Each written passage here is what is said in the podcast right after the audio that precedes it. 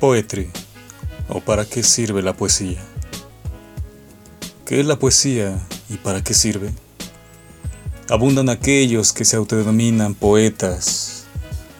Hay muchos poetas y poca poesía, dice el poeta mexicano Juan Bañuelos. Tantas metáforas malas, buenas, miles de rimas, confunden el rap con poesía palabras sueltas, al azar, como si fuera una lotería. La poesía es el gen de la belleza. No bastan las rimas si la expresión no es sublime. He ahí el haiku, el cielo, las flores, la sombra proyectada, el color de la lluvia. Recuerdo uno de Matsuo Basho. Las aves tristes, se va la primavera, los peces lloran ves líneas capaces de arrancar las lágrimas, hacer correr la sangre, mirar al cielo y besar la tierra en busca de aquello que se ha ido. Por su parte, en el primer capítulo de su libro El arco y la lira, Octavio Paz ofrece al lector la definición de qué es la poesía. Un concepto en el que convergen la misma poesía, metáforas y belleza. Y cito, la poesía es conocimiento, salvación, poder, abandono. La poesía revela este mundo, crea otro. Pan de los elegidos, alimento maldito. El tedio, la angustia y la desesperación la alimentan. En su seno se resuelven todos los conflictos objetivos y el hombre adquiere al fin conciencia de ser algo más que tránsito. Fin de la cita. Pocos pueden comprenderla, pocos son capaces de expresarla. Sin embargo, hay tantos poetas. ¿De dónde sale la poesía? ¿Cómo se crea? No hay formas de escribirla. Miente aquel que dice saberlo porque no hay reglas. Ditirambo, alejandrino, siglema no son sino categorías, división, clasificación. El poema debe contener belleza, volver bello todo lo que toque, incluso el más vil de los crímenes. Cada poema tiene su estilo, su propio derrotero.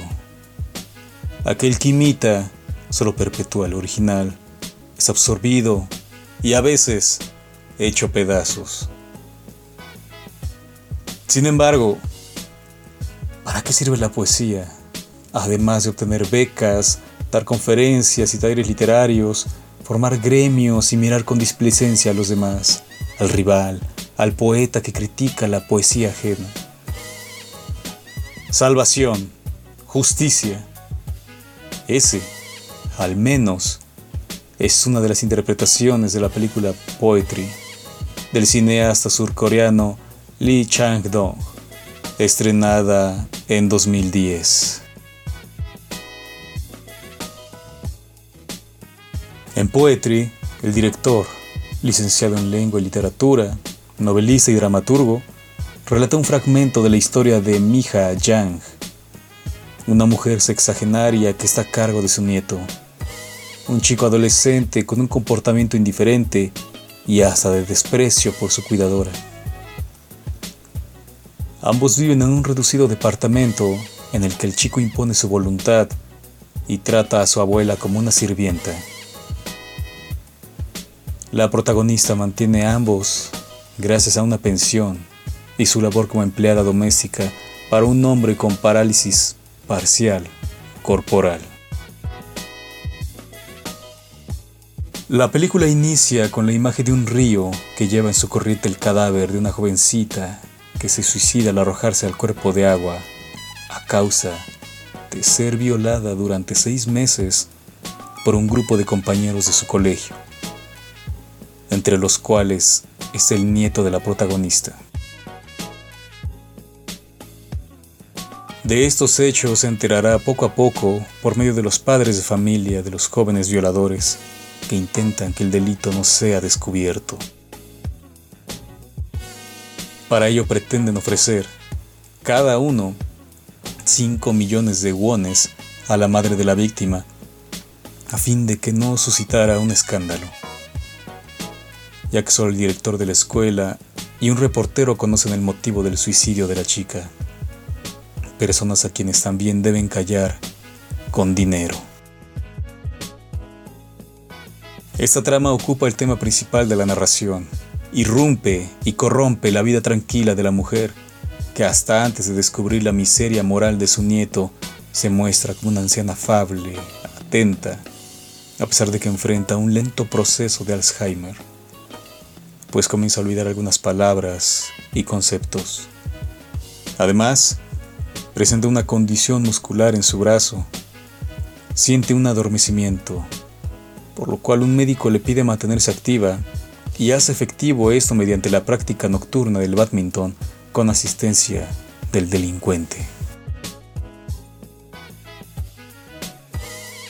La otra narrativa es el ejercicio poético, el que da nombre a la película y por el cual la mujer se salva y hace justicia por aquella adolescente que fue torturada y violada por su nieto y amigos de él. La protagonista se inscribe a un curso de poesía con lleno total, y a pesar del esmero de la anciana por escribir, le es imposible. La inspiración escapa a su quehacer. En la primera clase, para ejemplificar cómo escribir un poema, el profesor muestra a los alumnos, todos adultos, entre 40 y 60 años, una manzana y dice, ¿cuántas veces han visto una manzana? ¿Diez mil? ¿Millones? Se equivocan. Nunca han visto una manzana antes de hoy. Ni una vez. No han visto una manzana de verdad.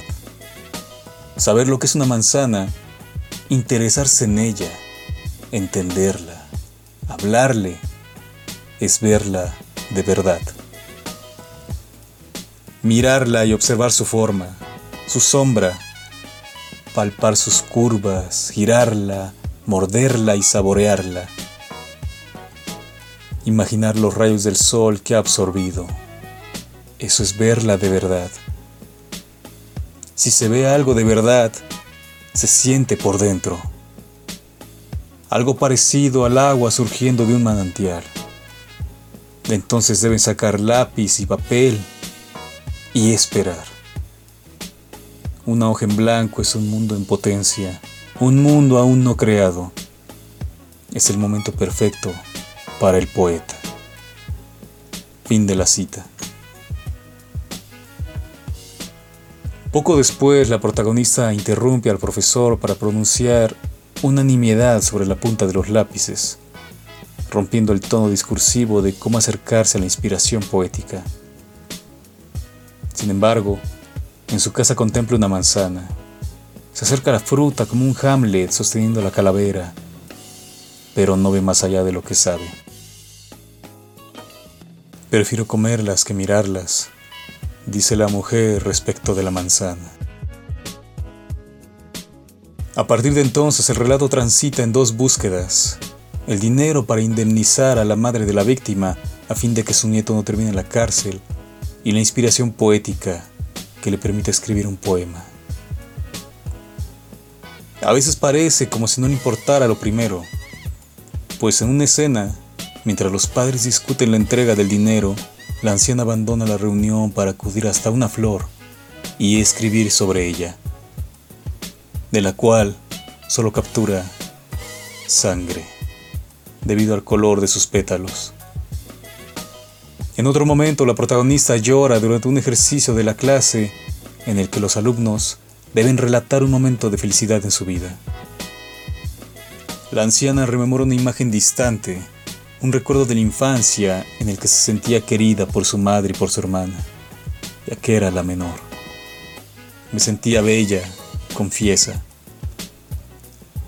La memoria se contrapone a su situación actual en la que es despreciada por su nieto y su hija no se digna a visitarla. la poesía comienza a mostrarse. Son aquellas lágrimas, la memoria olvidada y el dolor del pasado, de la infancia. Volver sobre los pasos, vencer el Alzheimer y recordar aquel recuerdo doloroso, bello en ese entonces. Su sensibilidad comienza a aparecer. En otra ocasión, sentada en una banca en las afueras de su domicilio, observa un árbol. Lo contempla, abstraída en su imagen. Al verla de tal manera, una de sus vecinas le pregunta qué hace, y la anciana responde, intento escuchar al árbol, interpretar su lenguaje. Tras la respuesta, la interlocutora se retira, indiferente. En otra escena, cuando ve jugar fútbol a un grupo de jóvenes, escribe sobre el canto de los pájaros y se pregunta qué dirá su gorjeo. Al mismo tiempo calla respecto del delito de su nieto. Solo en una ocasión se atreve a preguntarle por qué lo hizo, pero el muchacho la desprecia y como respuesta se cubre con las sábanas de su cama y duerme, cual cobarde. No vuelven a hablar de ello. El chico destaca por la total indiferencia hacia la muerte de su compañera y la actitud con su abuela. La obra retrata más que la composición de un poema por medio del dolor y el sacrificio. También aborda diversos temas como la educación, la felicidad, el machismo, la belleza y el arte. Por su parte, la mujer busca la inspiración en el puente desde el que se suicidó la alumna. Allí la abuela se siente a escribir, pero la lluvia estropea sus planes. La mujer siente la desesperación de la chica y llora a orillas del afluente. Intenta conocerla a pesar de su muerte. La tragedia las acerca, dos generaciones distintas, distantes. Pero desesperada por obtener el dinero, la abuela se inmola de manera carnal al anciano para el cual trabaja, que escenas antes le pide que le haga sentirse como hombre por última vez. Días después le pide los 5 millones que necesita y los entrega al grupo de padres de los chicos violadores. Este sería el primer paso para poner orden. Tras dar la indemnización, la mujer saca de un local de videojuegos a su nieto y lo lleva a comer una pizza. Esto destaca, pues en todo el filme le prepara alimentos caseros, básicos. Además le anuncia que le ha pedido a su madre que venga a verlo, por lo cual deberá de sentarse. Al anochecer ambos juegan al badminton. Sin embargo, su juego es interrumpido por un par de policías. Uno de ellos es un detective que conoció en recitales de poesía. Mientras ella intenta recuperar un volante atorado en el árbol, uno de los agentes arresta al chico y lo lleva hasta el vehículo, que parte ante la mirada pasiva de su abuela.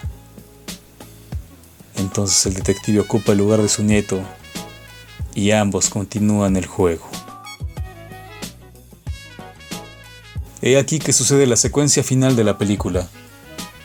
Es otro día, no se sabe la hora. La madre del joven arrestado llega a la casa de la abuela, pero la encuentra deshabitada, limpia, contrario al desorden que se ve a lo largo de la cinta debido a su nieto.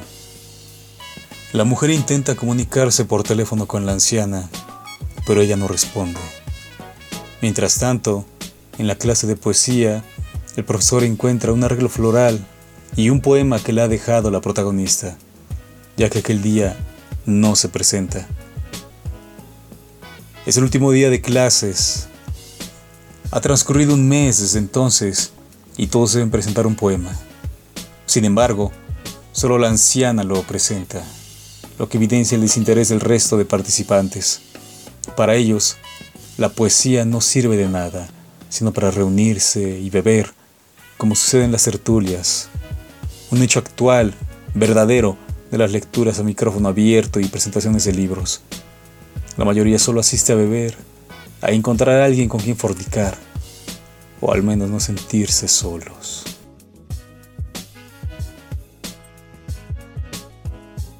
Entonces el profesor da lectura al único poema de la clase, el de aquella mujer que lloraba por no ser capaz de sentir y trasladar sus sensaciones en palabras. Un poema a dos voces, la de la anciana y la de la jovencita suicida. Un diálogo entre la vida y la muerte en busca de respuestas por lo que fue, lo que es y el devenir. La cámara muestra los pasos que ambas mujeres recorrieron y termina donde comenzó, en el río donde flotaba el cadáver. La corriente fluye, perenne, imparable. He aquí el poema. ¿Cómo es allí? Cuán solitario. Brilla rojo el atardecer. Cantan los pájaros como cantan en el bosque. Puede llegarte la carta que no me atreví a enviarte. Puede hacerte llegar la confesión que no me atreví a hacer. Pasar el tiempo y se marchitarán las rosas. Es tiempo ahora de decir adiós. Como el tiempo que perdura y después se va, como las sombras, por las promesas que no llegaron, por el amor sellado hasta el final. En esta parte habla la chica suicida por la hierba que besa mis tobillos cansados y por los pasos menudos que me siguen, es hora de decir adiós. Ahora, cuando cae la oscuridad, se encenderá de nuevo una vela. Aquí rezo, nadie debería llorar, para que sepas que profundamente te amé. La larga espera en medio de un cálido día de verano, una vieja senda parecida al rostro de mi padre, incluso la solitaria flor salvaje apartando la vista con nitidez, que profundamente te amé. Como se agitaba mi corazón al escuchar tu vaga canción, te bendigo antes de cruzar el río negro con el último aliento de mi alma. Estoy empezando a soñar, una brillante mañana soleada. Me despierto de nuevo cegada por la luz y te encuentro, apoyándome. Fin del poema. La toma se funde en negro mientras el río permanece. La anciana se suicida. Denunció los hechos a pesar de entregar el dinero a fin de hacer justicia. Escribir un poema es lo último que deseaba. Hay lugar para tantas interpretaciones. En una de las postreras escenas, la cámara muestra a su vecina, aquella que antes la desdeñó ahora postrada ante el árbol, intentando descifrar su lenguaje, o quizás lo ha descubierto, pues su rostro exhibe una mueca de paz y alegría. La poesía le ha dado un motivo para sonreír. Y esto es la auténtica poesía. No solo palabras al azar, rimas fáciles o rebuscadas para ganar un concurso para impresionar al sexo opuesto o al propio. La poesía verdadera, cito de nueva paz. En su seno se resuelven todos los conflictos objetivos y el hombre adquiere al fin conciencia de ser algo más que tránsito. Fin de la cita. En mis palabras, la poesía es un acto personal, individual, hacer el amor en completa soledad es el encuentro consigo mismo. Otra respuesta la da el poeta Ramiro Aguirre, con quien concluyo esta intervención. Siquiera haya servido para pensar, para sentir algo, para expresar algo.